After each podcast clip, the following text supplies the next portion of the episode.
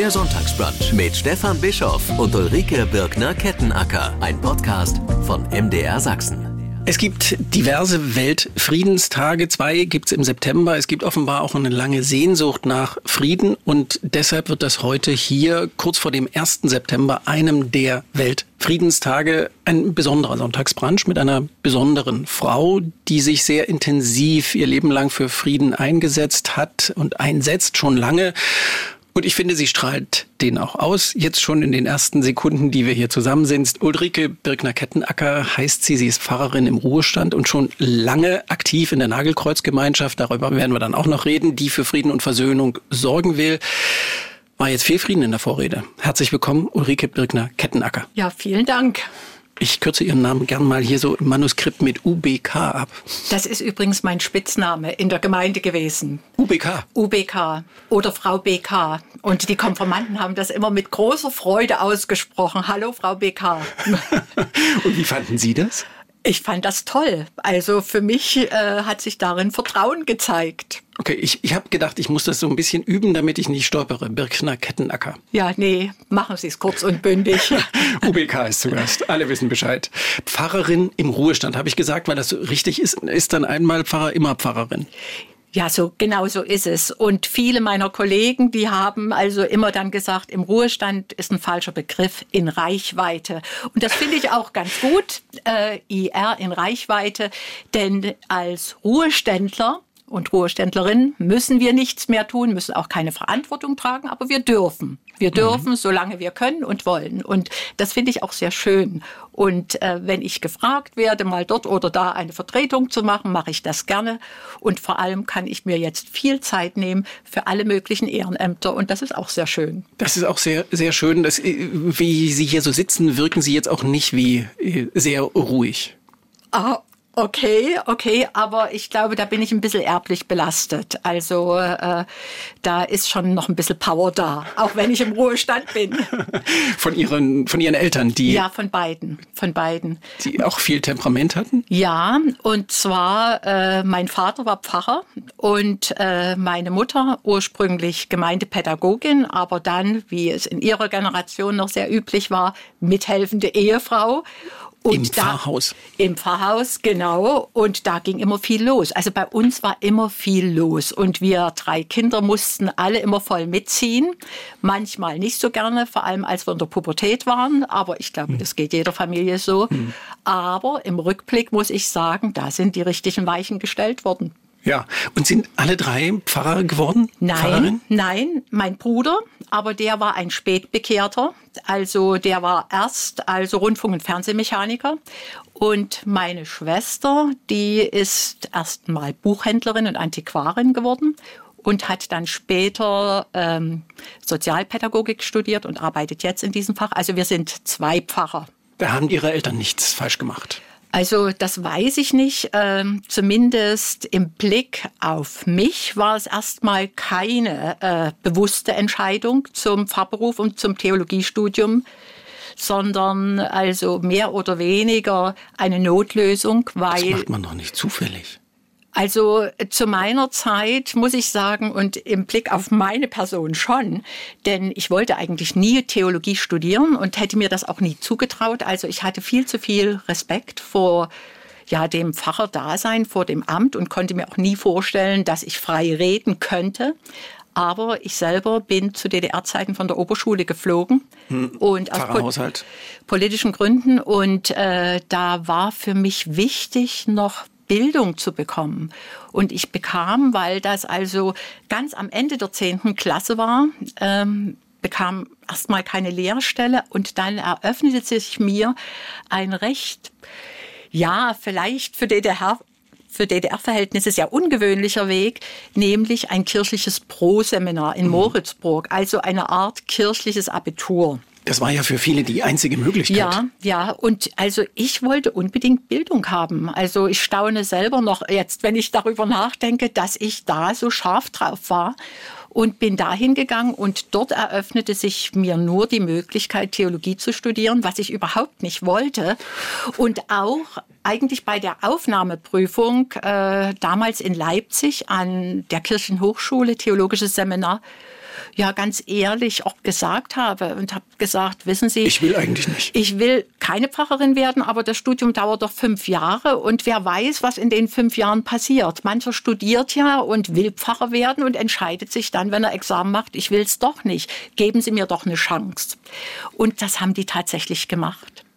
Aber auch als ich mein erstes Examen gemacht habe, wollte ich noch kein Pfarrer werden, sondern da war schon eine ganz andere Weiche gestellt. Ich war sehr interessiert an Fremdsprachen. Und da hatte auch äh, damals der Lehrkörper so gedacht, na ja, da wird sie eben mal Fremdsprachendozentin bei uns. Und dann habe ich einfach gedacht, ach, du machst mein Vikariat einfach so. Und habe damals. Also das ist sowas wie das äh, Vorbereitungsjahr also, für die Pfarrer und Pfarrerinnen. Genau, so, also eine praktische Zeit, ein halbes Jahr. Und da war ich in äh, der Trinitatisgemeinde in Leipzig, Anger-Grottendorf, und dort war ein ganz toller Pfarrer, Pfarrer Taut, lebt leider nicht mehr. Und da ist bei mir der Knoten geplatzt. Und da habe ich gedacht, Gemeindearbeit ist was Tolles. Und da wurde schon eine Weiche gestellt, aber dann kamen noch ganz andere Weichenstellungen, weil ich auf einmal, ich habe nämlich nebenher, auch das ist vielleicht ein bisschen ungewöhnlich, übrigens, ich werde viel über Weichenstellungen in meinem Leben sprechen, wenn sehr Sie schön. mich also... Es gibt, es gibt ja viele Wege, die Sie gegangen sind, die auch sehr ungewöhnlich sind. Absolut. Und ich kann es immer nur also Weichenstellung bezeichnen und möchte es aber auch ganz fromm als Führung Gottes bezeichnen. Also für mich sind das Führungen, Sehr denn schön. ich habe selber dazu überhaupt nichts getan. Also beziehungsweise ich musste natürlich dann ja oder nein zu etwas sagen, aber mehr auch nicht. Auf mich sind Dinge immer irgendwie zugekommen. Und das ist für mich ganz erstaunlich. Und wenn ich zurückblicke, erfüllt mich das also bis zum heutigen Tag mit ganz, ganz großer Dankbarkeit. Da haben wir viele Gesprächsthemen über die Weichenstellungen im Leben von Ulrike Birkner-Kettenacker, die jetzt mal einen Schluck trinken muss. Das gibt mir die gute Chance, es auch nochmal zu tun. Heute liegt der Kratzfrosch in der Luft, bei mir auch. Ich habe Sie in der Vorrede, und Sie haben das ja jetzt schon so ein bisschen ad absurdum geführt, so auf Ihr Friedensengagement reduziert, weil das aus aktuellem Anlass ja auch mein Fokus war und ist, wie geht Frieden. Aber Sie sind natürlich nicht nur Friedensaktivistin. Was sollte unbedingt noch vorangestellt werden, damit man weiß, wer diese Ulrike Birkner-Kettenacker ist? Ach, das ist schwer zu sagen. Vielleicht, ich habe vorhin schon von Weichenstellung gesprochen. Da mhm. muss ich vielleicht sagen, äh, die Prägung, die durch mein Elternhaus passiert ist und die Begegnung mit dem Nagelkreuz von Coventry. Mhm. Und diese Weichenstellung führt natürlich letztendlich also zu den Themen Frieden und Versöhnung, Vergebung mhm. und eben nicht Vergeltung. Also äh, also da muss ich wirklich in meine Kindheit hineingehen. Denn schon also ähm, in meiner Kindheit, übrigens, das muss ich vielleicht voranstellen, mein Vater war der erste Stadtjugendpfarrer hier in Dresden nach dem Krieg von 49 bis 61. Aha. Und äh, das hat natürlich, also die Jugendarbeit, die ja damals in den 50er Jahren ja noch also sehr intensiv war. Also ich würde ja denken, also die Mehrheit der Bevölkerung waren ja Kirchenmitglieder noch da, in den 50er noch, Jahren. Ja? Ja, noch in den 50er Jahren. Ja. Und dann wurde ja die Jugendweihe eingeführt. Und da ging dann schon, ich würde es fast sagen, eine Art Kirche-Staat-Kampf los. Und mhm. mein Vater mittendrin, jetzt im Ruhestand, sortiere ich mal ein bisschen Korrespondenzen meines Vaters aus der damaligen Zeit. Die gibt es noch. Die gibt es noch. Also, und das bewegt mich sehr, wenn ich da lese, wie er zum Beispiel Eltern berät, die ihm schreiben, äh, im Blick auf ihre Kinder, die natürlich gerne zur Oberschule möchten. Und jetzt steht die Frage, nur Konfirmation oder Konfirmation und Jugendweihe. Also äh, wer zu DDR-Zeiten gelebt hat, weiß, Karriere war nur möglich, wenn ich entweder in den Kinder- und Jugendorganisationen war und natürlich, wenn ich also an der Jugendweihe teilgenommen mhm. habe. Und ich als Pfarrerskind war weder bei den Pionieren noch in äh, der FDJ, in der äh, kommunistischen Jugendorganisation. Ich war übrigens eine ganze Zeit lang die einzige an meiner Schule. Hier die in, nicht dabei war. Die nicht dabei war und bei jedem Fahnenappell, also war ich die einzige in Zivil und ah. wurde ganz häufig dann vor alle Schüler gestellt. Und ich muss sagen, im Nachhinein äh, staune ich manchmal, dass ich das so weggesteckt habe als Kind mhm. und dann trotzdem fröhlich in die Schule gegangen bin. Auf der anderen Seite habe ich an dieser Schule, das war die 42. Oberschule in Übigau, eine sogenannte Russischschule, sehr zeitig einen fantastischen Fremdsprachenunterricht gehabt. Erst Russisch und dann natürlich Englisch. Und äh, das ist natürlich für mich eine Grundlage meines späteren Lebens geworden. Weil Sie ganz viel auch in England gewirkt haben, deshalb auch Nagelkreuzgemeinschaft, Coventry, das, alles Themen, die wir jetzt noch besprechen müssen. Ich würde gerne so für ein bisschen Leichtigkeit äh, mit ein paar Stichworten einsteigen. Ich sage Ihnen einfach ein Stichwort und bitte Sie mit Ihrem ersten Gedanken, Ihrer ersten Assoziation dazu zu antworten. Sie können gern ganze Sätze benutzen, aber ich sage jetzt einfach keine Frage, sondern werfe Ihnen einfach ein Stichwort hin. Das erste ist Idylle. Idylle. Ach, da muss ich auch wieder an England denken. Die schönen Gärten und das Meer.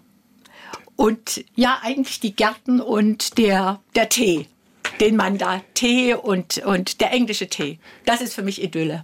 Der englische Tee. Wir, wir, ich, wir wollten heute keinen Tee. Sie, jetzt wollten Sie keinen Tee. Es ist ja auch kein englischer, sondern es ist grüner Tee, kalter grüner Tee. Nee, es muss schon richtiger englischer sein. Darjeeling okay. am liebsten. Okay, ich habe es verstanden. Nächstes Stichwort ist Reisen. Reisen. Ach, da kann ich nicht mit dem Stichwort antworten. Also Reisen war für mich ja eigentlich etwas Verschlossenes als DDR-Bürgerin. Mhm. Und als ich das erste Mal mit 27 Jahren nach England reisen durfte, war das für mich also eine großartige Welt. Mhm. Und äh, dann in späteren Jahren habe ich die Möglichkeit gehabt, eben auch als Vertreterin der Kirche, auch der weltweiten Kirche, wirklich auch in der Welt zu reisen. Und das ist etwas Wunderbares. Also davon zehre ich bis zum heutigen Tag. Mhm. Deshalb wohnen Sie auch in der Nähe des Bahnhofs. Absolut. Ja, und des Flughafens. Auch das. Sommer. Sommer ist für mich eigentlich die schlechteste Jahreszeit, muss ich ganz ehrlich sagen. Ich liebe Frühling und Herbst.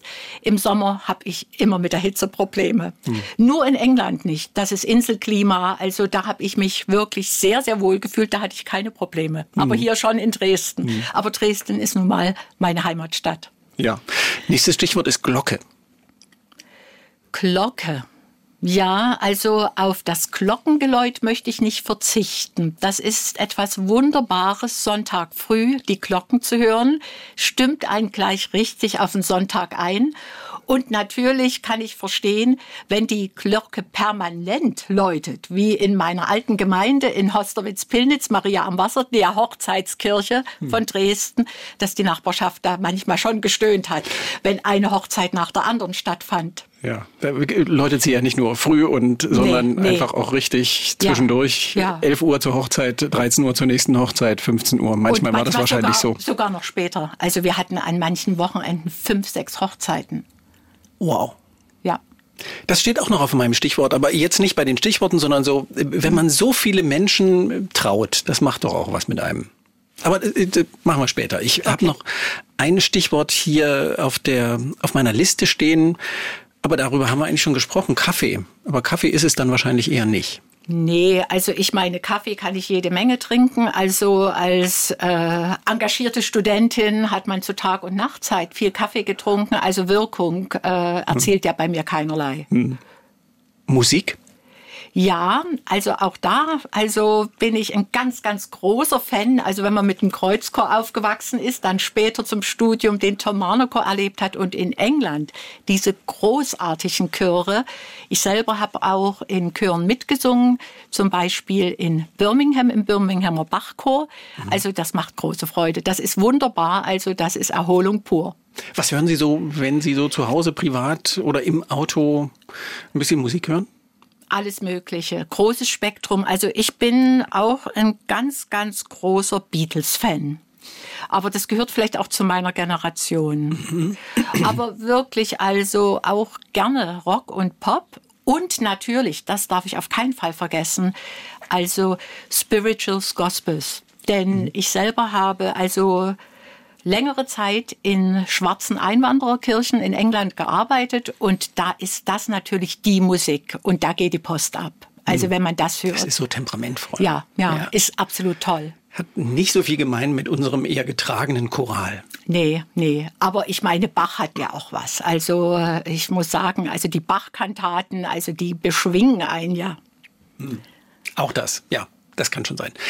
Ulrike Birkener-Kettenacker ist zu Gast. In, wir wollen über Frieden reden. Das war der Anlass, weil mich das die ganze Zeit schon bewegt hat. Und ich würde gern von Ihnen wissen, wie Sie zum Frieden, zu Frieden und Versöhnung als Ihrem Lebensthema gekommen sind. Also wie gesagt, äh, in meinem Elternhaus und zwar äh, mein Vater, und das habe ich erst viel später erfahren, als ich an der Kathedrale in Coventry gearbeitet hat, hat die erste Korrespondenz mit der Kathedrale von Coventry geführt. Ähm, als Dresdner Pfarrer? Als Dresdner Jugendpfarrer. Und äh, für mich kamen dann, also da war ich eben wie gesagt noch Kind, 1965, 1966 die ersten englischen Jugendlichen hierher im Zusammenhang der Aktion Sühnezeichen. Das ist eine kirchliche Organisation, die eben also ganz stark für Völkerverständigung mhm. und Frieden und Versöhnung ja, arbeitet. Ja. Die kamen hierher nach Dresden um einen zerstörten Flügel des Dresdner Diakonissenkrankenhauses wieder aufzubauen als Akt der Versöhnung. Nun mhm. muss man natürlich wissen, also und diese Jugendlichen, die kamen natürlich dann in mein Elternhaus und damals konnte ich überhaupt noch gar kein Englisch, also da war ich noch zu jung dazu, aber das hat mich motiviert, Englisch zu lernen, weil mich das so begeistert hat. Mhm. Aber ich muss vielleicht dazu auch noch sagen, äh, äh, ich bin ja noch ein Stückchen, also in den Trümmern von Dresden aufgewachsen. Also auch das hat mich geprägt. Also wir haben in den Trümmern, erst haben wir in der Südvorstadt gewohnt, äh, auch gespielt als kleine Kinder. Und ich erinnere mich, dass ein kleiner Junge da irgendwie mal auf eine Mine getreten ist und dadurch seinen halben Arm verloren hat. Also auch das ist eine Prägung. Also ich wusste, die Engländer haben Dresden zerstört. Also das war mir schon schon sehr deutlich. Aber dadurch, dass die Engländer nach Dresden kamen und uns die Hand der Versöhnung reichten, ist eine ganz neue Qualität auch in mein mhm. Denken hineingekommen. Mhm. Nun muss man natürlich sagen, äh, äh, was viele Dresdner erstmal gar nicht so für sich verinnerlicht hatten. Also, äh, dass natürlich Coventry viele Jahre vor Dresden zerstört worden ja, ist. 1940. Als, am 14. November 1940 als erste englische Stadt. Und mhm. äh, wenn ich mir überlege, unter dem Codenamen Mondscheinsonate, das klingt doch so zynisch, nicht? Ja, also, dass ja. die deutsche Luftwaffe diesen Codenamen benutzte und Goebbels, der Propagandaminister, danach ein neues deutsches Wort prägte, nämlich Koventrieren und sagte, ab jetzt werden wir alle Städte koventrieren, zu Deutsch gesagt, dem Erdboden gleich machen. Mhm. Das war 1940, ganz am Anfang des Krieges. Und am 13. Februar 1945 dann die Vergeltung für Dresden, mhm. für Coventry, die Zerstörung Dresdens. Mhm. Und also äh, Coventry selber ist mir erst viel, viel später deutlich geworden, als ich mich dann wirklich mit englischer Geschichte beschäftigte und dann erfuhr, dass einen Tag nach der Zerstörung der Domprobst, also der erste Pfarrer der Kathedrale von Coventry, Richard Howard, in die zerstörte und noch eigentlich fast brennende Kathedrale hineingegangen ist. Und man muss wissen, dass die Kathedrale von Coventry eine ganz bedeutende mittelalterliche Kathedrale ist. Sehr alte war das, ja. Ja, eine sehr, sehr alte. Und da nun also wirklich alles in Schutt und Asche sah und er dann sagte, wir wollen keine Vergeltung üben. Mhm. Also das habe ich erst viel, viel später, als ich auch über ihn gelesen habe, begriffen, das ist ja Wahnsinn, wenn jemand angesichts von totaler Zerstörung so etwas sagt. Mhm. Und dann, und das sind ja auch berühmte Worte, die kann man heute noch quasi nachhören und nachlesen, äh, hat BBC World Service äh, vor Weihnachten eine Sendung in die ganze Welt ausgestrahlt. Und da wurde auch er, also äh, der Domprobst Richard Howard, äh, interviewt. Und in diesem, dieser Sendung sagte er, wir werden diese Kathedrale und unsere Stadt wieder aufbauen und wir werden den Deutschen vergeben und werden mit unseren Feinden eine friedlichere Welt. Eine Welt, die dem Christkind ähnlicher ist. Es war mhm. kurz vor, vor Weihnachten. Weihnachten. 1940, das 1940, muss man sich mal überlegen. Da war der also, Krieg nicht vorbei. Nein, absolut nicht, nicht. Also, und das sagt er. Und daraus ist dann diese Bewegung entstanden. Hm. Allerdings, äh, es heißt ja immer, also Nagelkreuzbewegung, also diese Versöhnungsbewegung wird Nagelkreuzbewegung genannt. Das Nagelkreuz ist auch dort in der Ruine quasi entstanden als Symbol. Das müssen wir jetzt einfach nochmal erzählen. Das Nagelkreuz, das sind drei Nägel gewesen aus Balken aus der zerstörten, aus der zerstörten Coventryer Kathedrale, die nicht der Dompropst, sondern ein Pfarrer dort zusammengeschmiedet, gebunden hat, um daraus ein Kreuz zu machen, aus diesen Nägeln, um als sichtbares Zeichen der Versöhnung. Ja, ja, das stimmt. Also äh, die Nägel, die dort aus den äh, Dachbalken in der Ruine dann rumlagen, die wurden gesammelt und wurden also zu Kreuzen zusammengeschmiedet. Ja. Und das Kreuz ist ja das Symbol der Christen. Also Sie haben sich auch eins hier hingestellt. Ja, dazu muss ich dann später noch was erzählen. Das ist ein Souvenirkreuz. Also das ist jetzt kein besonderes. Kein Originales. Nein, gar kein besonderes Kreuz. Aber an diesem Souvenirkreuz hängt für mich eine besondere Geschichte und deshalb steht dieses Souvenirkreuz bei mir auf dem Schreibtisch. Und zwar seit 1999, seit dem 14. November 1999. Also an dem Coventry-Tag, ja, Gedenktag. Ja, ja. Ähm, vielleicht darf ich die Geschichte erzählen. Bitte, wenn wir jetzt schon mal dabei sind. Ja, ja also äh, ich hatte es, glaube ich, vorhin schon gesagt. Ich habe ja eine Zeit lang an der Kathedrale in Coventry gearbeitet, war aber 1999 schon wieder hier in Dresden Pfarrerin, aber bin immer wieder auch an die Kathedrale eingeladen worden. Unter anderem auch zu dem 14. November 1999. Da sollte ich in dem dortigen Gottesdienst predigen. Das Besondere an diesem Gottesdienst war, dass dieser Sonntag, der 14. November, auf einen Sonntag fiel und das gleichzeitig der Volkstrauertag in England war. Ja. Und der Volkstrauertag in England hat eine ganz andere Bedeutung als bei uns. Bei uns hat er keine so große Bedeutung, aber in England schon. Da gibt es also die großen Aufmärsche der ehemaligen Veteranen. Auch das Königshaus ist daran ganz eng beteiligt. In London wird den ganzen Tag über übertragen, im Fernsehen übertragen, die Aufmärsche der Veteranen, die Gottesdienste und so weiter. Und auch in Coventry ist natürlich dieser Tag von besonderer Bedeutung. Und was ich nicht wusste, deshalb muss ich das voranstellen, ja. ist, dass im Vorfeld sich die Veteranen beschwert hatten, dass eine deutsche Pfarrerin oder überhaupt ein Pfarrer aus Deutschland zu diesem für die Engländer so wichtigen Tag in der Kathedrale predigen sollte. Es ging nicht um den 14. November, sondern es ging um den Volkstrauertag und das fiel ja mhm, das auf fiel diesen einen ja. Tag. Die Kathedrale war vielleicht klug, dass sie mir das nicht vorher gesagt haben, sondern sie haben einfach die haben einfach durchgezogen. Die haben gesagt, wir lassen es drauf ankommen. Und das ist also auch ein bisschen englische Mentalität, die ich auch zu schätzen gelernt habe. Man macht manchmal einfach Dinge, von denen man überzeugt ist.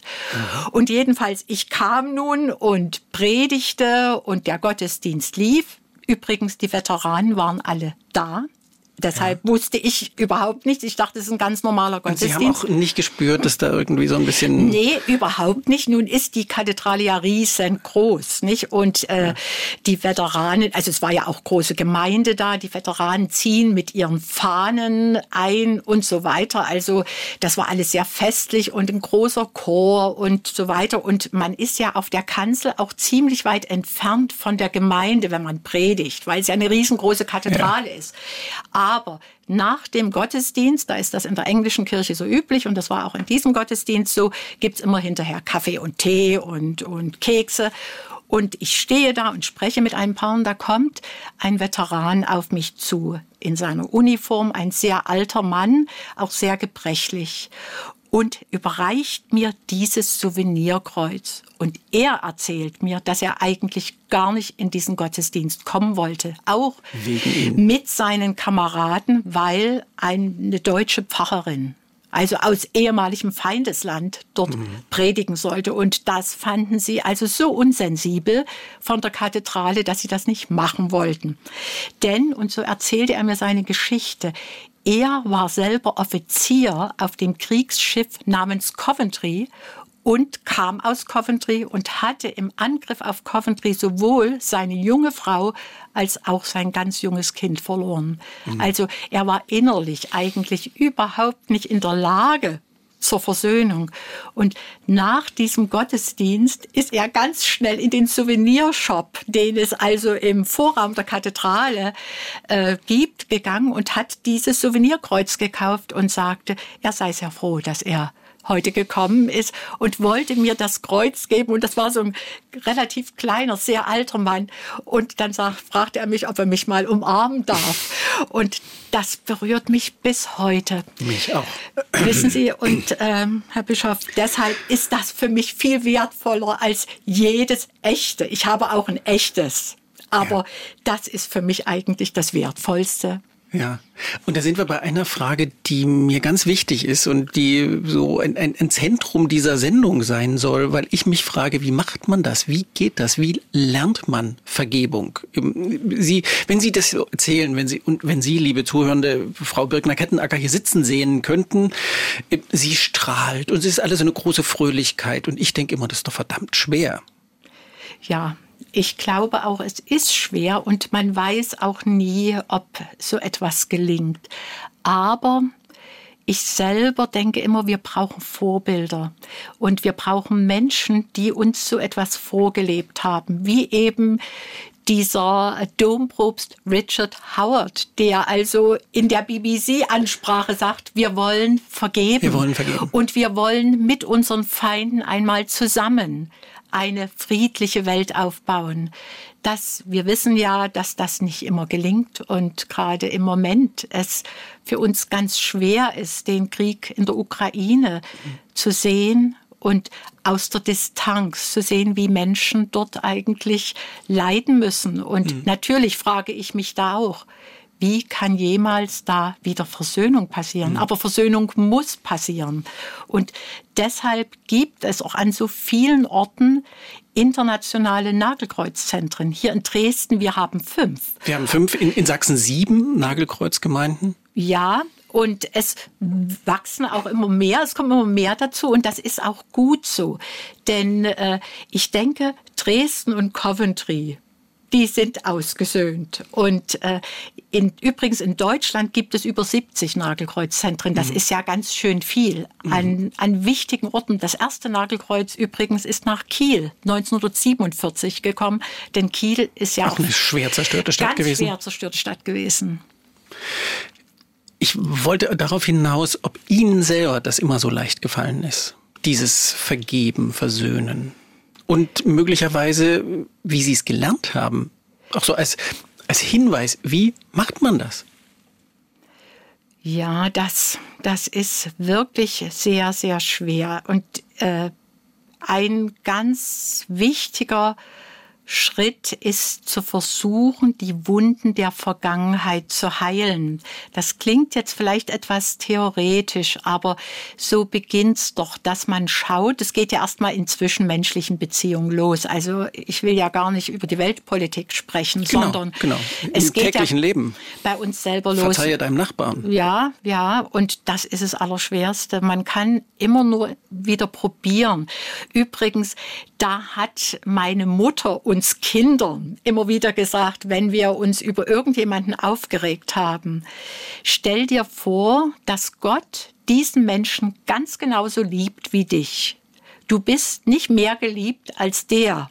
Also Gott hat ihn genauso gerne. Also so einfach hat sie uns das eingetrichtert.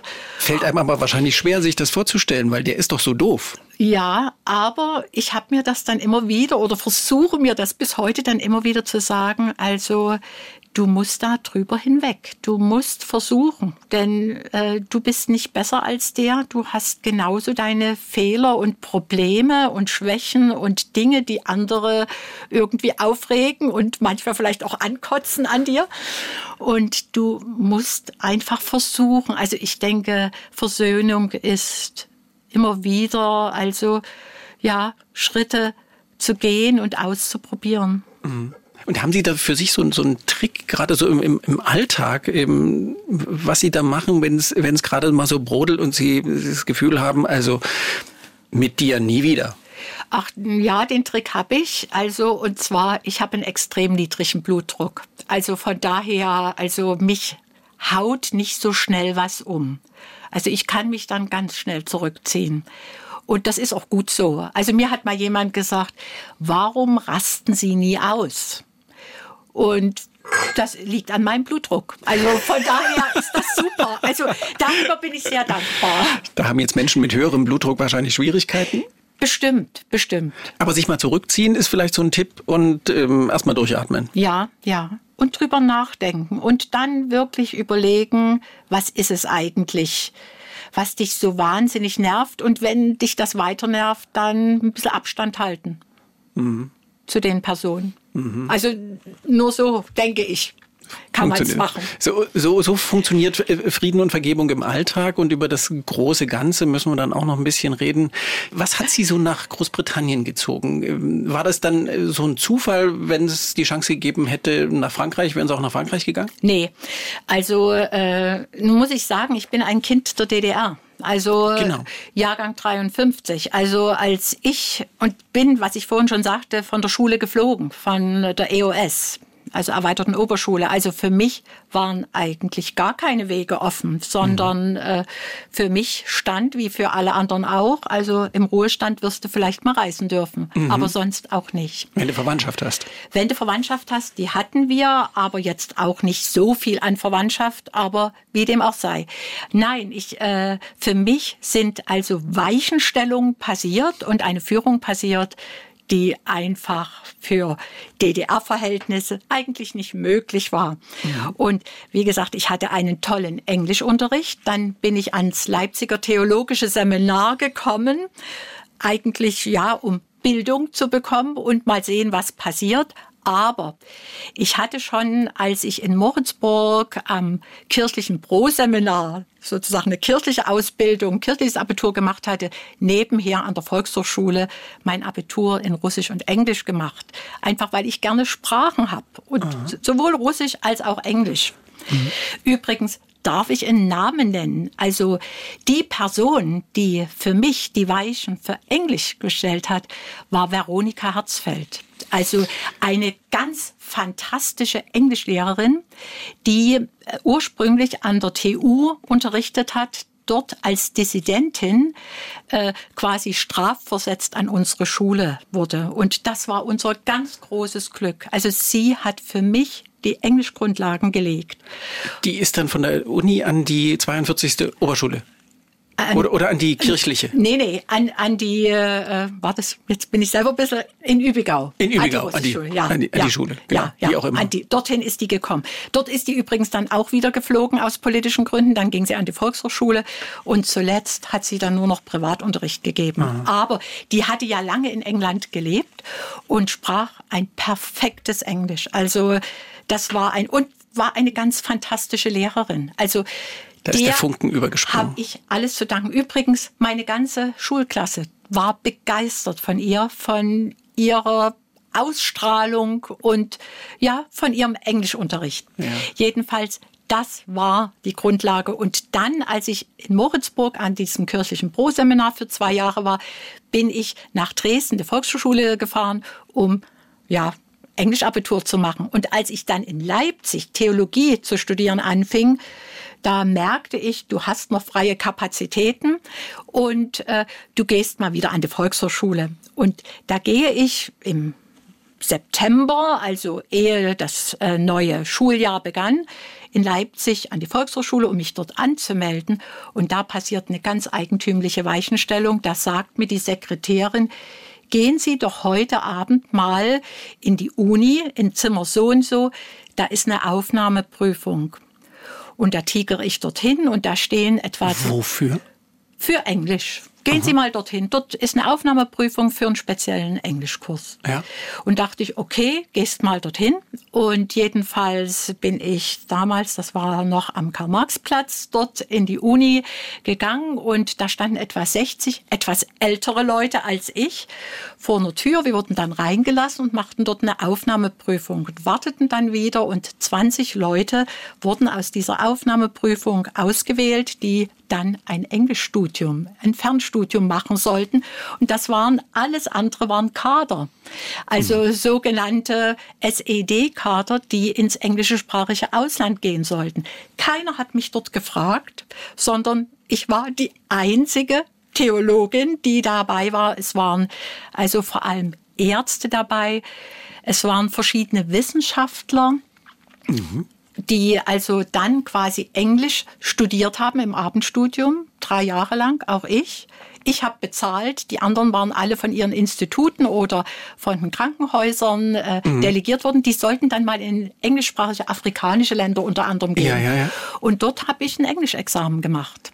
Und deshalb waren Sie so gut gerüstet dafür? Und ja, und dann kommt der allernächste Schritt, der auch wieder ganz verrückt ist, äh, nachdem ich mein Vikariat gemacht habe äh, und dann eigentlich innerlich schon ganz fröhlich mich auf den Fahrdienst eingestellt habe, kam die Frage, äh, ob ich nicht mal für ein Jahr nach Berlin gehen wollte zum Bund der evangelischen Kirchen in der DDR. Mhm und dort also äh, wissenschaftlich arbeiten wollte. Und für ein Jahr so als wissenschaftliche Assistentin klingt gut.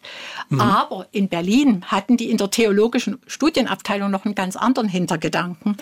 Die hat, die wussten natürlich, dass die ich, spricht Englisch. Die spricht Englisch und die brauchten ganz dringend natürlich auch jemand als Dolmetscher. Und mhm. deshalb bin ich, ich musste übrigens jeden Tag ordentlich angezogen dorthin gehen, also durfte nicht in Jeans oder in Pulli dort auftauchen, weil ganz, ganz häufig die Anfrage kam aus dem Staatssekretariat für Kirchenfragen, ob ich als Dolmetscherin hinkommen könnte. Also der Vater von Gregor Gysi, Klaus Gysi, war damals der ja. Leiter, also ja. im Ministerrang im Staatssekretariat für Kirchenfragen. Und wir hatten keine Dolmetscher, die Kirchenenglisch konnten. Also so das kirchliche Fachvokabular. Und da immer, wenn irgendjemand, Besucher, Bischöfe aus Amerika oder aus Australien, aus englischsprachigen Ländern kam, musste ich immer mit, mit Vertretern, Bischöfen unserer Kirche ins Staatssekretariat für Kirchenfragen und für die Dolmetschen. Und dann haben Sie sie fahren lassen, was ja auch äh, ganz besonders war für nee, eine Frau mit so viel. Nee, überhaupt nicht. Und das muss ich auch noch erzählen. Also auch das stand überhaupt nicht zur Frage, dass ich jemals also ins westliche Ausland reisen dürfte. Aber als ich in Berlin war, kam gerade in dieser Zeit ein Angebot des Lutherischen Weltbundes. Wir Sachsen sind ja eine lutherische Landeskirche, ja. also und es gibt ja einige lutherische Landeskirchen und wir gehören dem Lutherischen Weltbund an, der seinen Sitz in Genf hat. Und der Lutherische Weltbund äh, fasst nicht nur alle lutherischen Kirchen zusammen, sondern vergibt auch immer wieder Stipendien für junge Lutheraner. Mhm. Und seit vielen Jahren wieder mal wurde ein Stipendium, Stipendium den lutherischen Kirchen der DDR angeboten. Aber erstmalig waren richtige Bedingungen daran geknüpft.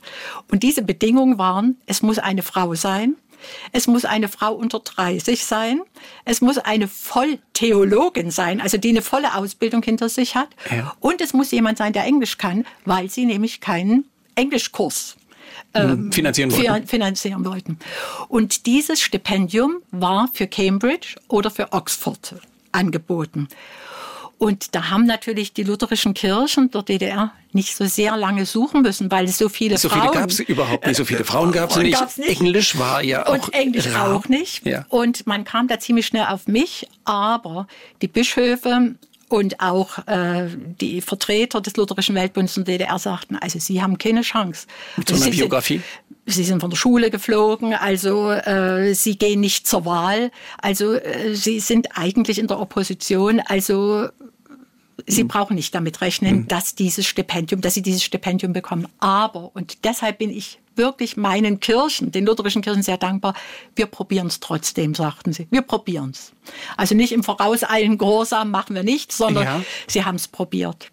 Und tatsächlich, ich habe die Genehmigung gekriegt. Und vielleicht hat sich die DDR aus deren Perspektive, hat die doch wahrscheinlich auch sagen können, um die ist es doch nicht schade. Wenn Ganz die wegbleibt, egal. Genau, und ich habe mich nämlich so gewundert. Ich habe Joachim Gauck mal gefragt. Also, ich kann mir nicht vorstellen, in meinen Stasi-Unterlagen finde ich nichts. Und da sagte der zu mir, du, die wollten dich loswerden. Mhm. Das, genau, ja. das war jetzt gerade mein Gedanke. Ja, Wahrscheinlich haben die genau. sich gesagt, ja. Eine, ja, eine renitente Pfarrerin ja, weniger ist viel besser als eine zu viel. Ja, und so bin ich also über ein Jahr in England gewesen. Und mhm. das war für mich. War das ein Kulturschock? Nee, England war überhaupt kein Kulturschock für mich, ähm, weil England eigentlich, ja, kein sehr reiches Land ist. Es gibt große Unterschiede, aber dort, wo ich tätig war. Sie waren dann in Birmingham, wo es ja auch äh, in der Zeit so richtig rumpelte. Genau. Eine alte Industriestadt im Umbruch. Das ist äh, null englische Idylle, von der wir vorhin sprachen. Ach nee, in, in Birmingham gibt es auch viel Idylle. Also wirklich, nee, aber ich muss dazu sagen, ich bin ja nicht nach Cambridge und Oxford gegangen. Ich habe den Lutherischen Weltbund gefragt, ob ich nach Birmingham gehen dürfte. Und oh. da waren die erst mal etwas entsetzt, weil sich auch jeder über Oxford und Cambridge freut. Ja. Und da habe ich gesagt, das aber, ist wahre Idylle. Und da habe ich gesagt, aber ich habe ja schon klassische Theologie studiert, also ich brauche das eigentlich nicht. Ich will was ganz Neues lernen. Und Birmingham, und da hatte ich schon ziemlich viel gelesen.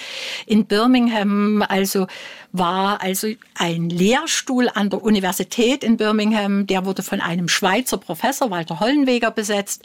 Und zwar war der der Fachmann für Pfingstkirchen und für interkulturelle Theologie. Und das war ein ganz neues Fachgebiet. Was ist interkulturelle Theologie? Ich habe geahnt, dass Sie das fragen. Wie viel Zeit haben wir noch? Ähm Wenn Sie das kurz machen könnten, wäre es ganz gut, okay. weil ich will noch viele andere Fragen loswerden. Okay. Also interkulturelle Theologie ist schon, wie der Name das sagt, sich auseinanderzusetzen als Christ mit den unterschiedlichen Kulturen, die es gibt und wie können wir die Kulturen miteinander versöhnen? Wollen wir das? Wie funktioniert das? Nun muss man natürlich wissen, äh, interkulturelle Theologie oder interkulturelles Leben ist in England natürlich toll zu studieren, weil natürlich Großbritannien mal das Zentrum eines großen Kolonialreiches war. Und ab den 50er Jahren gab es dort eine riesen Einwandererbewegung. Und das natürlich vor allem in den Industriestädten. Also in Birmingham kann man das wunderbar ablesen. Deshalb mhm. war das auch ein guter Standort dafür. Genau dafür, ja.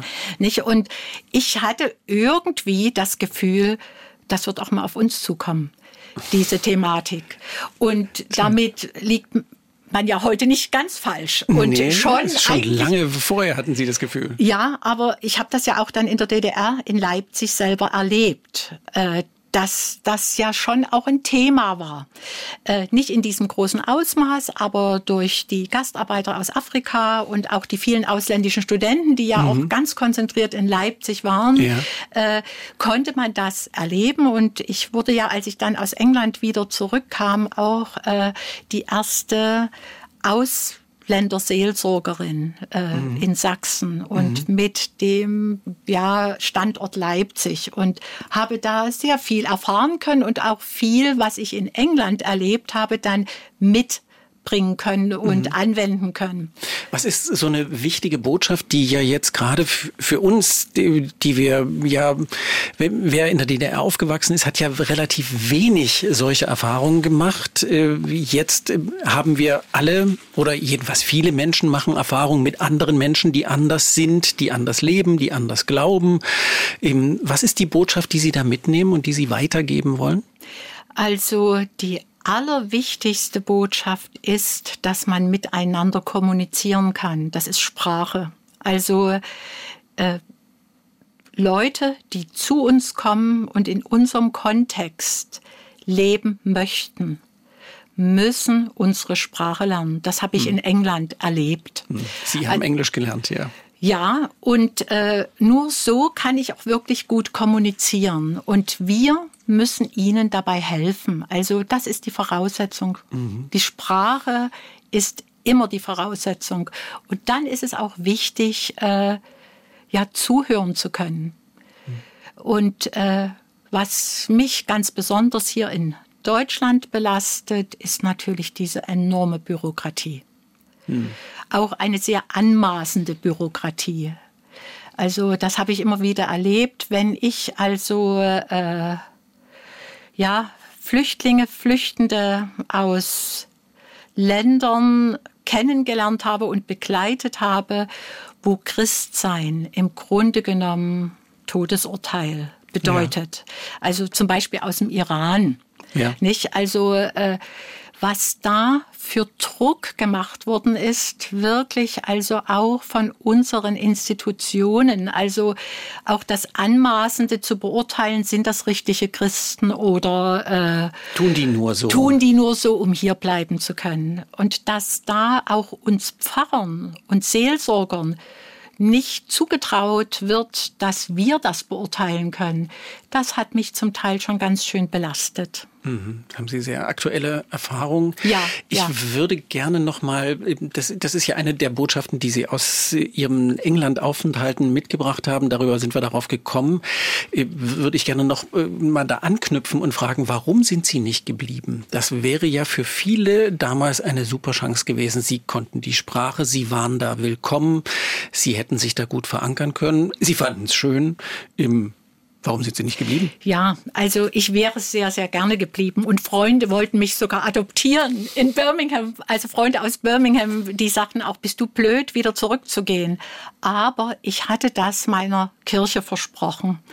Und ich wollte auch mein Versprechen nicht brechen.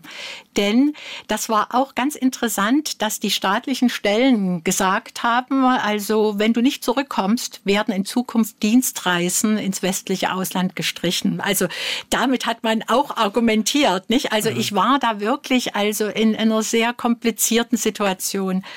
Und äh, es ist mir sehr schwer gefallen. Auf der anderen Seite lebten meine Eltern noch hier und äh, auch meine Familie und die Freunde.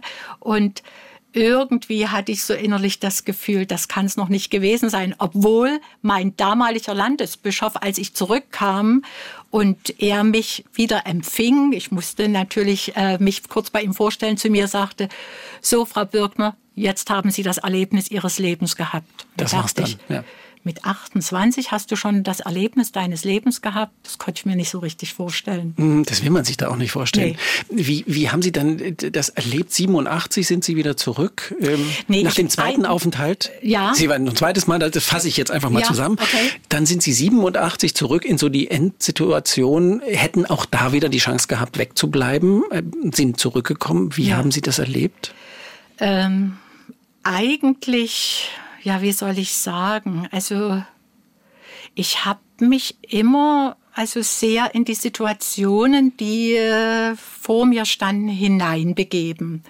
Und immer äh, mit dem, im Hinterkopf hatte ich immer, du hast so viel kennengelernt, das willst du weitergeben, du willst anderen Mut machen. Und das muss ich vielleicht noch dazu sagen, ich bin zwar immer wieder dann in die Gemeinde zurückgegangen, obwohl die theologische Studienabteilung in Berlin natürlich gerne wollte, dass ich wieder zurück nach Berlin komme. Mhm. Und, aber ich habe Gemeindeerfahrungen in England gemacht, wo ich gedacht habe, das willst du jetzt auch mal in der Gemeinde an der Basis ausprobieren, ob mhm. das bei uns auch funktioniert. Und da habe ich Berlin abgesagt und meine Landeskirche gebeten, gebeten, ob ich nicht in die Gemeindearbeit gehen kann. Mhm. Es kam dann auch mal die Anfrage, ob ich nicht lieber in das Landeskirchenamt gehen sollte. Und da habe ich gesagt, nee, also ich bin eine Basisfrau. Ich, ich kann gehe, mir Ulrike Birkner-Kettenacker nicht als Verwaltungstante nee, vorstellen. Nee, und, äh, und das war auch richtig. Und ich hatte neben der Gemeindearbeit noch eine sehr, sehr schöne Aufgabe, nämlich einen Lehrauftrag am Leipziger Theologischen Seminar, nämlich der Hochschule, da, an der ich ja selber ja. studiert habe, und zwar für ökumenisches Englisch. Englisch. Also ich habe auf Englisch unterrichtet ökumenische Theologie, also Theologie, die im Grunde genommen die weltweiten Kirchen betrifft. Also über schwarze Theologie, über anglikanische Theologie und so weiter. Und mein Anliegen war, die Studenten zu motivieren, daran zu glauben, dass sie mal also diese Begegnung auch vor Ort haben könnten. Und Konnten Sie selber daran glauben? Damals ja. war ja wahrscheinlich auch nicht sicher, ob Sie jemals wieder raus können. Ich habe daran geglaubt und meine Studenten auch. Also das war wirklich ganz, ganz großartig. Und wir haben da auch richtig fast etwas subversiv daran gearbeitet. Und zwar, da will ich, ich war schon, als ich 82 zurückgekommen bin, war ich schon also mit einem Lehrauftrag nebenher am Theologischen Seminar. Ja. Und 83 war das Lutherjubiläum, der 500. Geburtstag ja. von Martin Luther. Da wurde er so ein bisschen rehabilitiert für die DDR. Ganz genau. Und da wurde ich gefragt, ich war ja nun gerade anderthalb Jahre wieder zurückgekommen, ob ich quasi äh, als Dolmetscherin und als so ein bisschen als Chefin für die ganzen Stewards und Begleiter, für die ganzen ökumenischen Gäste zuständig sein könnte. Das heißt, wir erwarteten 400 ökumenische Gäste aus der ganzen Welt, Kirchenvertreter aus der ganzen Welt, unter anderem auch den Erzbischof von Canterbury, den ich ja kennengelernt hatte, also persönlich gut ja. kannte von meinem ersten Englandaufenthalt. Ja. Und dann sollte auch äh, der Generalsekretär des Weltrates der Kirchen, aus Genf, Philipp Potter, auch nach Leipzig kommen. Und Philipp Potter sollte ans theologische Seminar kommen und der Erzbischof von Canterbury sollte an die theologische Fakultät der Karl-Marx-Universität kommen. Und da habe ich gedacht, das geht überhaupt nicht, das musst du austauschen. Und habe zwei Dozenten und Studenten eingeweiht, weil es gab da so ein Besuchsprogramm, also in dem Rahmen des Besuchsprogramms, ja. neben dem offiziellen Programm, habe ich gesagt, wisst ihr was? Ich schicke euch Robert Runcie, den Erzbischof von Canterbury, zu euch und ihr müsst den überzeugen, dass wir eine Verbindung haben wollen zu einem theologischen College in Birmingham, an dem ich selber gewesen war. Mhm. Und das hat natürlich geklappt. Und das hat auch die Kirchenleitung überhaupt nicht gemerkt, dass ich da ausgetauscht so hatte. Nee, da war so viel. Und die waren ja froh, dass alles gut funktionierte. Und es gibt noch die Fotos davon, wie Robert Runcie, der Erzbischof von Canterbury, am Kaffeetisch mit meinen Studenten sitzt und die mit dem diskutieren. Und tatsächlich ein paar Jahre später, noch vor dem Ende der DDR, ist wirklich dieser Austausch, der gegenseitige Besuch gelungen. Und mhm. das ist für mich eine große Freude gewesen. Und das sind natürlich Motivationsschübe. Ja, ja, das kann ich mir gut vorstellen. Und wenn wir schon bei dieser ganzen englischen Thematik sind, müssen wir dann auch noch sagen, dass Sie dann 1990 letzte Botschafterin, nicht Botschafterin, Friedensbotschafterin, sondern so amtliche Botschafterin der Deutschen Demokratischen Republik im äh, Großbritannien waren, also in London, richtig offizielle Botschafterin dort. Haben Sie sich als Diplomatin gefühlt? Was war, was war Ihr Ziel oder Ihre, ja, Ihre Motivation, das zu tun? Also auch das ist eigentlich eine verrückte Geschichte. Also das hatte ich natürlich nie vor. Das muss ich ganz ehrlich sagen. Ähm, aber als äh, ja in der ganzen Wende während der friedlichen Revolution war ich ja Pfarrerin in Leipzig und natürlich auch regelmäßig an den Montagsdemonstrationen. Wir hatten immer unseren großen, unsere große Jugendgruppe äh, montags und da sind ja. wir erst zur Demo gegangen und danach haben wir uns getroffen und so weiter. Und ich muss da noch was vorstellen. Und zwar, weil Sie vorhin äh, von den Friedenstagen gesprochen haben. Ja. 1989, am 3. September, war der 50. Jahrestag des Kriegsausbruchs für Großbritannien. Übrigens, da ist es nicht der 1. September, sondern die sind, das ist der dritte. dritte. Und in dem Zusammenhang wollte zum ersten Mal BBC World Service einen Simultangottesdienst äh, aus Dresden und Coventry senden. Mhm. Und äh, das war also was ganz Neues, dass man einen Gottesdienst sozusagen an zwei verschiedenen Orten so zusammenbaut, dass er ja im Radio dann wie ein Gottesdienst wirkt. Und in Dresden sollte der Direktor des Versöhnungszentrums von Coventry predigen. Und dann war natürlich die Frage, wer predigt in Coventry. Es musste ja Englisch sein. Und mhm. da wurde ich gefragt. Mhm. Nun habe ich ja im Vorfeld ihm gar nicht erzählt, dass ich ja mehrfach, also von der DDR und auch von der Botschaft in, in London, ähm, gebeten worden bin, keine ähm, Propaganda gegen die DDR zu machen. Also das ich, verstand sich ja von selbst. Ähm, ja, ganz genau. Aber ich hatte natürlich, ich war natürlich, also bin ganz häufig, also vom Fernsehen und auch von den Medien, als ich in England war, schon Anfang der 80er Jahre, zu Interviews gebeten worden und habe da ehrlich über die Situation berichtet. Und das wurde als Diffamierung der DDR angesehen und da wurde mir immer wieder gedroht. Ich musste auch bei meinem zweiten Aufenthalt äh, eher wieder zurück, weil ich angeblich die DDR diffamiert hatte, weil ich über Subkulturen der DDR gesprochen mhm. hatte. Äh, jedenfalls war eigentlich also für mich England gestorben. Nun sollte ich zu diesem Gottesdienst in Coventry predigen und die Geschichte muss ich Ihnen erzählen, weil ja. die einfach verrückt ist. Jedenfalls gab es keine Genehmigung. Und na, wurde ich aus England angerufen und BBC sagte, das geht nicht. Also wir haben niemand. Das ist also unser großes Projekt. Und da hat der Erzbischof von Canterbury angeblich Walter Ul nicht Walter Ulbricht, Erich Honecker angerufen äh, und ihm gedroht, wenn ihr die Ulrike Birkner nicht nach Coventry zu diesem wichtigen Event reisen lasst, werden die diplomatischen Beziehungen zur DDR abgebrochen, wurde mir berichtet. Und ich durfte sofort reisen, habe dort gepredigt und das war also wahnsinnig beeindruckend. In der Kreuzkirche hörte ich in Coventry den Kreuzchor mhm. und umgekehrt. Und natürlich kam das auch im, im, nationalen Fernsehen. Und Interviews ohne Ende. Und nun war das ja 89. Also da waren ja schon im Sommer die ersten Demos gewesen. Der Kirchentag im Juni in Leipzig. Da hatten wir es ja schon. Brodelte alles. Es brodelte. Und natürlich wurde ich danach gefragt, was ist bei euch los? Und gab da Interviews im Zusammenhang dieses Gottesdienstes. Da waren alle Mädchen da. Und ich wurde sofort von der DDR-Botschaft nach London zitiert und mir wurde gesagt, so, nie wieder. Das war's. Sie haben so der DDR ge geschadet. Und wenn ich mir jetzt überlege, und deshalb erzähle ich Ihnen das, ein Dreivierteljahr später stehe ich vor der DDR-Botschaft und sage, ich hätte gerne die Schlüssel. Hm. Also, da waren das ja wahrscheinlich die gleichen Menschen, die dort natürlich, saßen. Natürlich, War Sie waren da nicht willkommen. Nee, ich war nicht willkommen, aber sie konnten ja nichts machen. Es war ja nun die erste demokratische Regierung gewählt worden, DDR-Regierung am 18. März mhm. äh, 1990.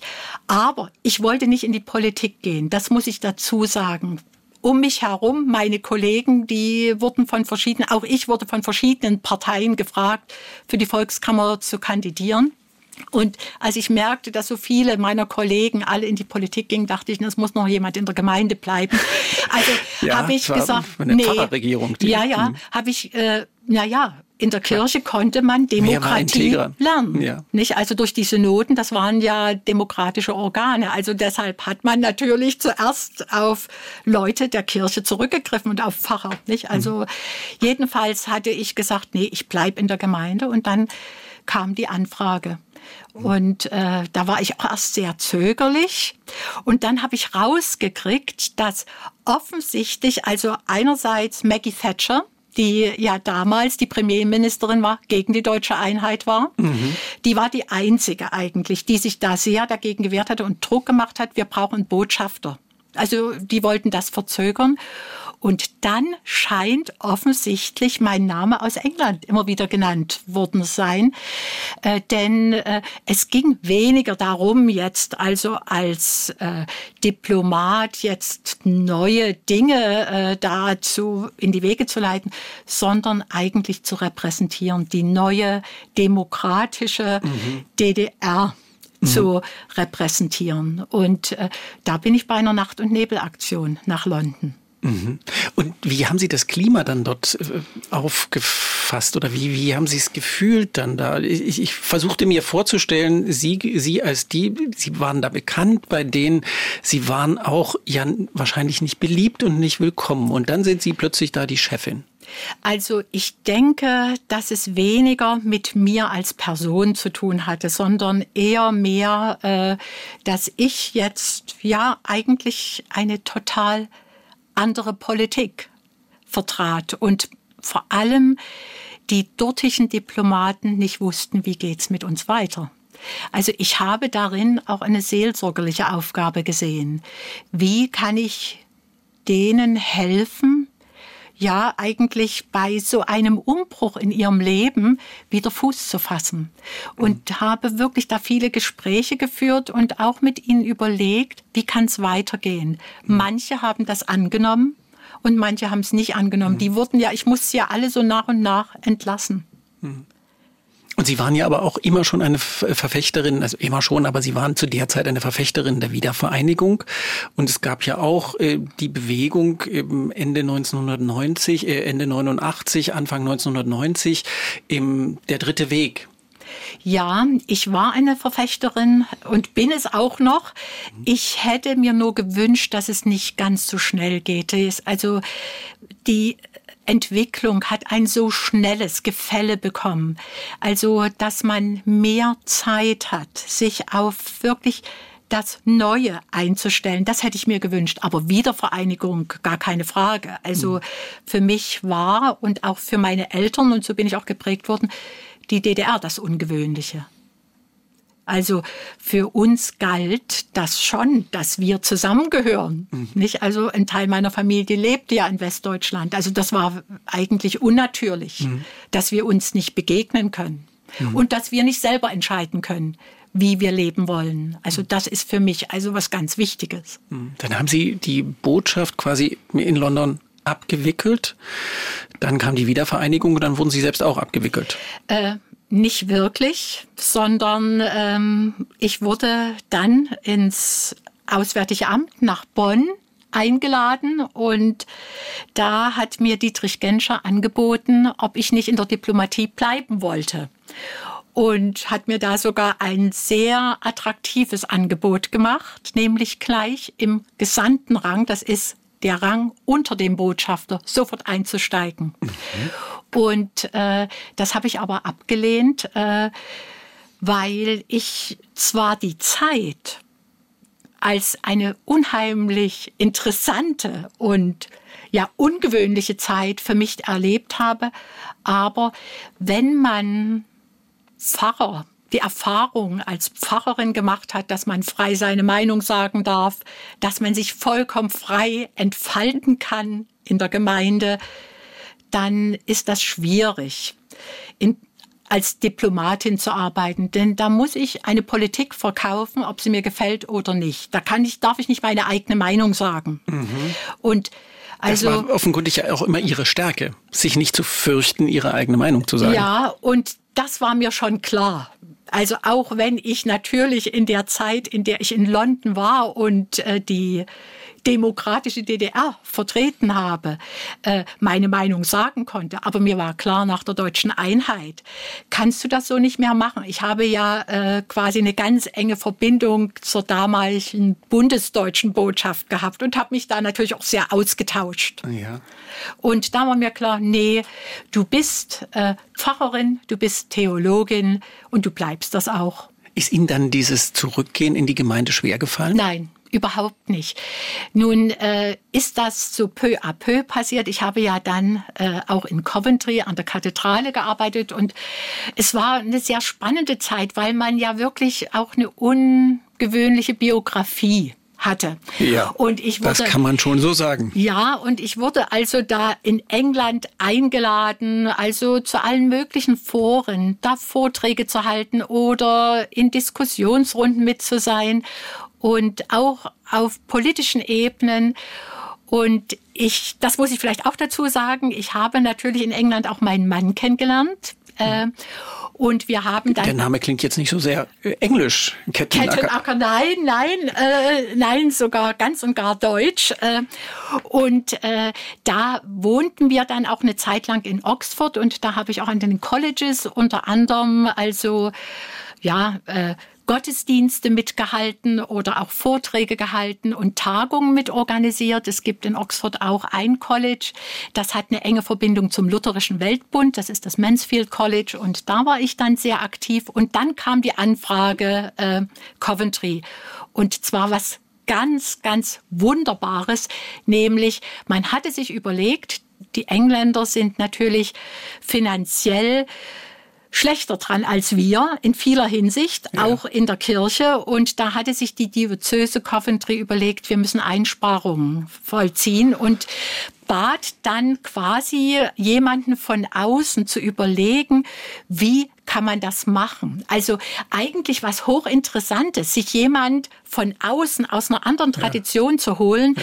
der evaluiert, nicht mhm. aus der Kirche heraus. Und der Bischof von Coventry äh, bat mich, eine äh, seiner verschiedenen Dekanate einfach zu evaluieren. Und da bin ich also von Gemeinde zu Gemeinde gezogen und habe jede Gemeinde beraten, wie sie einsparen können oder wie sie weiter aufbauen können. Das war eine hochinteressante Sache. Mhm. Und, und haben die sich das dann von Ihnen sagen lassen? Ja. Von der zugereisten Tante aus Dresden? Ja, ja. Also ganz verrückt. Also ich bin dort mit ganz, ganz offenen Armen aufgenommen worden, selbst in Gemeinden, mit denen äh, der damalige Bischof von Coventry seine Schwierigkeiten hatten und die ursprünglich gesagt haben, also wir wollen niemanden von außen haben, die habe ich dann einfach so besucht und dann haben die gesagt, ja, wir machen mit. Mhm. Und das war also wirklich für mich also eine ganz, ganz tolle Erfahrung. Und aus diesen Gemeindeverbindungen sind jetzt noch Kontakte und Partnerschaften hier äh, nach Sachsen. Wir haben schon über Ihr Friedensengagement gesprochen. Mich hat es die ganze Zeit seit dem Krieg gegen die Ukraine so besonders bewegt. Gehören Sie zu denen, die das große Ganze sehen und auf die Geschichte blicken und äh, zu Recht sagen, die Welt ist immer nur friedlicher geworden? Oder sind Sie von den aktuellen Anlässen auch gefangen und äh, können diesen großen Zusammenhang nicht sehen, so wie es mir geht? Also ich bin eigentlich immer noch so tief erschüttert über diesen Krieg, dass ich mich auch sehr, sehr hilflos fühle. Mhm. Zumal äh, wir als internationale Nagelkreuzgemeinschaft sowohl Kontakte nach Russland haben. In Russland gibt es drei internationale Nagelkreuzzentren in Moskau, St. Petersburg und Kaliningrad, als auch in die Ukraine, nach Odessa. Mhm. Und äh, ich bin eigentlich, ja, eigentlich, wie ich schon sagte, fühle mich furchtbar hilflos. In unserem Nagelkreuzzentrum im Denkraum Sophienkirche, dort bin ich ein bisschen für die Nagelkreuzarbeit, für mhm. die Versöhnungsarbeit ja. zuständig, haben wir jeden Sonnabend 15 Uhr eine Andacht mit dem Nagelkreuzgebet aus der Kathedrale von Coventry. Und in dieser Andacht thematisieren wir also seit Februar jeden Sonnabend mhm. ja die Ukraine und ich muss sagen, manchmal kann man wirklich nicht viel mehr tun, als davon zu berichten und zu beten. Mhm. Was ich für mich als sehr, sehr wichtig empfunden habe, auch um meine Gedanken zu sortieren, sind die verschiedenen Tagebücher aus der Ukraine, die ich im Internet lese. Darauf gestoßen bin ich durch einen Spiegel mhm. und äh, lese das jetzt aus ganz unterschiedlichen Orten. Vor allem sind es Frauen, die Frauen, Tage, die schreiben, die schreiben mhm. aber auch Jugendliche. Und das bewegt mich so enorm. Und ich frage mich immer wieder, was können wir tun? Mhm. Und äh, auch zu unseren Nagelkreuzandachten übrigens äh, kommen auch Ukrainerinnen immer wieder, also mit denen wir auch sprechen. Übrigens gehören auch äh, zu unserem Kreis ehrenamtlicher äh, Russinnen. Mhm. Also die auch eine ganz wunderbar offene Art haben und genauso erschüttert sind. Und äh, ich muss ganz ehrlich sagen, eigentlich können wir die Ukraine nur in ihrer Verteidigung unterstützen im Moment, ehe wir wieder die Hand ausstrecken können zur Versöhnung. Mhm. Es gibt ja hier auch so eine ja doch sehr präsente Bewegung, die sehr schnell ist mit äh, klugen Ratschlägen. Sie nehme ich jetzt als sehr zurückhaltend wahr.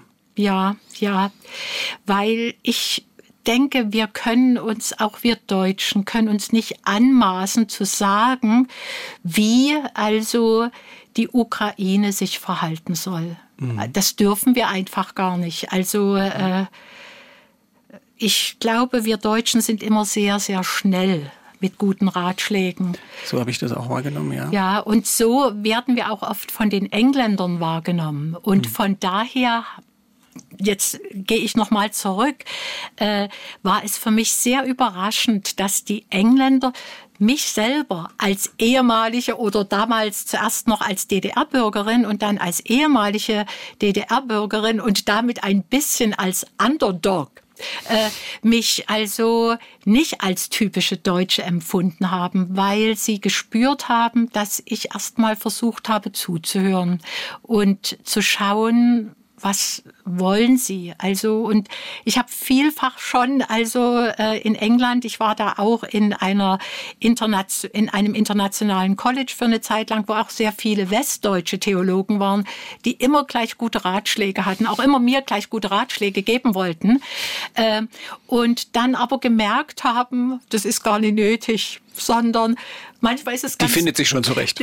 Ja, und, und manchmal ist es auch gut, man hört den anderen erst mal zu was sie bewegt und warum sie was tun. Aber zurück nochmal zur Ukraine. Also ja, für mich ist eigentlich das Gebet im Moment das, was ich tun möchte und tun kann. Hm. Ich lag mir auf der Zunge, das ist jetzt nicht viel, aber das ist jetzt eine Perspektivenfrage. Ja, das ist nicht viel und ich selber bin darüber auch unglücklich. Aber ich muss ja auch realistisch sein. Ich versuche wirklich Menschen zu bewegen, äh, dass sie mitbeten. Also ich vertraue einfach. Also Bonhoeffer hat mal gesagt, unser Tun wird in zweierlei bestehen. Im Beten und Tun des Gerechten. Und ähm, und das Beten ist wirklich eine wichtige Sache. Auch da bin ich auch also typische Lutheranerin. Äh, mir gefällt das Wort von Martin Luther so gut. Gott mit unseren Gebeten so richtig in den Ohren liegen. Und also den alten Nerven. Ja, absolut richtig Nerven. Und äh, ich glaube, wir Christen tun das zu wenig. Wir haben zu viele abgeschliffene und geschliffene Gebete, als dass wir wirklich also da auch ein bisschen ringen. Und sie, sie ringen, sie ringen sich ja auch mit, mit sich selbst, mit, äh, mit ihrer Grundbotschaft des Vergebens und des Versöhnens. Ich stelle mir das wie so ein großes, so einen ewigen inneren Kampf jetzt gerade für Sie auch vor. Ja, das ist es. Aber ich denke, das ist es für jeden Christen. Also jeder, der sich ernsthaft mit, ja, dem Leben und beschäftigt, ja, der ringt auch mit Gott. Mhm. Sie, wir haben vorhin schon über das Vergeben und wie man vergeben lernen kann und Sie haben über Ihre Beziehung und Ihre lange auch ja biografische Tradition des Vergebens und des Vorlebens von Vergebung äh, erzählt. Da habe ich mich die ganze Zeit gefragt, das ist alles toll, das ist, das können Sie auch super erzählen, aber könnte man nicht was dafür tun, dass wir nicht so viel vergeben müssten? Ja, aber ich denke, wir müssen immer überlegen, was wir wirklich tun können. Also man muss ja auch realistisch sein. Und äh, ich denke immer, Begegnung mit Menschen unterschiedlicher Kulturen ist so ein Schritt, sowas zu befördern.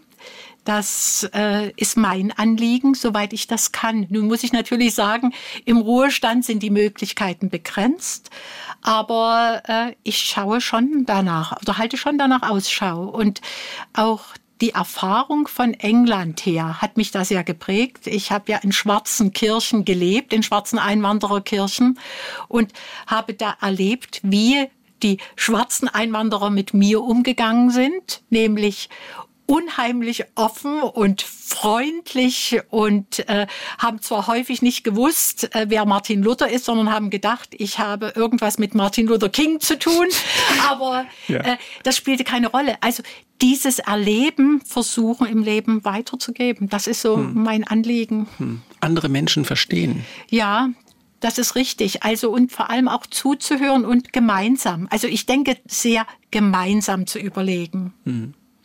Wenn man äh, Frieden, Versöhnung, Vergebung für sich so zum Lebensthema gemacht hat, wie Sie das gemacht haben und machen, wie machen, ist ja nicht Vergangenheit, ist nicht abgeschlossen. Sie haben ja gerade erzählt, was Sie alles tun, ähm, muss man auch ziemlich gute Nerven haben. Ähm, was macht Ihnen Hoffnung? Kleine Schritte, die man erlebt. Zum Beispiel die Begegnung mit ja, Ukrainerinnen, die also so voller Hoffnung in die Zukunft schauen. Also das finde ich so beeindruckend, weil ich mir überhaupt nicht vorstellen kann, wie das ist, wenn zum Beispiel der Ehemann in der Ukraine bleiben muss und die Ehefrau dann hier ist. Also ich denke jetzt gerade an eine, die Raisa, die ist jetzt gerade wieder in Odessa. Mhm. Nicht? Und dann muss ich natürlich sagen, auch in unserer Nagelkreuzgemeinschaft gibt es immer wieder tolle Leute, die tolle Initiativen ähm, ja, initiieren. Zum Beispiel das Menschenrechtszentrum in Cottbus hat schon drei große Hilfstransporte, vor allem mit medizinischen Gütern, ans Kinderkrankenhaus nach Odessa geliefert. Und wir als Dresdner Nagelkreuzgemeinschaften haben davon gehört und unterstützen das mit. Und vielleicht darf ich da nur eine ganz kurze Episode, die mir dann so viel Hoffnung gibt und neue ja. Motivation gibt, erzählen. Ich hatte jetzt kürzlich in der Dreikönigskirche hier in Dresden äh, eine Gottesdienstvertretung und habe dieses Beispiel in der Predigt erzählt, unter anderem. Mhm. Also mit den Hilfstransporten. Mit den Hilfstransporten nach Odessa und dass wir jetzt einen vierten planen. Und äh, bei dem Predigtlied nach der Predigt geht ein Kirchvorsteher, der neben mir saß, nach hinten und ich habe mich ein bisschen gewundert, was macht denn der, warum geht er nach hinten, zu einer anderen Kirchvorsteherin und dann kommen sozusagen die Ansagen, also was jetzt los ist.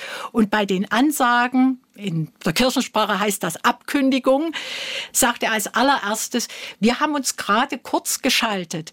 Die Kollekte, die wir am Ausgang sammeln, soll für den vierten Transport äh, nach Odessa sein. Und es war eine riesengroße Kollekte. Hm. Ich war so also berührt und beeindruckt. Dieses spontane, im Gottesdienst. Einfach mal zu entscheiden, da gibt es ja auch Vorgaben, wann oder es wurde abstimmen. noch, ja, die richtige Kollekte wurde auch gesammelt. Die wurde auch, und es wurde noch eine zusätzliche. Und die zusätzliche war viel, viel höher als die normale Kollekte. Also, dass man so spontan war, das kannte ich eigentlich sonst nur aus meiner alten Gemeinde in Hostowitz-Pillnitz oder dann aus England und auch aus den Schwarzen Kirchen. Also, das hat mir so viel Hoffnung gegeben, da dachte ich, Menschenskinder, es lohnt sich. Sehr schön. Das ist ja quasi ein, quasi ein Schlusswort. Aber ich äh, habe noch eine Frage. Haben Sie sowas wie ein Lebensmotto? Ähm, nee, so ein richtiges Lebensmotto habe ich nicht, sondern vielleicht darf ich sagen, ich möchte einfach dankbar sein. Das ist für mich so wichtig, dass ich immer wieder Rückschau halte und dann wirklich sehr dankbar bin für das, was mir geschenkt worden ist. Aber das ist kein richtiges Lebensmotto vielleicht. Dankbar sein. Ulrike Birkner-Kettenacker. Vielen Dank für diesen wunderbaren Vormittag, den wir miteinander haben konnten und viel Erfolg beim Vergeben und Versöhnen. Sie haben viel zu tun. Vielen, vielen Dank. Ja, wenn mir die Kraft geschenkt wird, gerne. Der Sonntagsbrunch, ein Podcast von MDR Sachsen.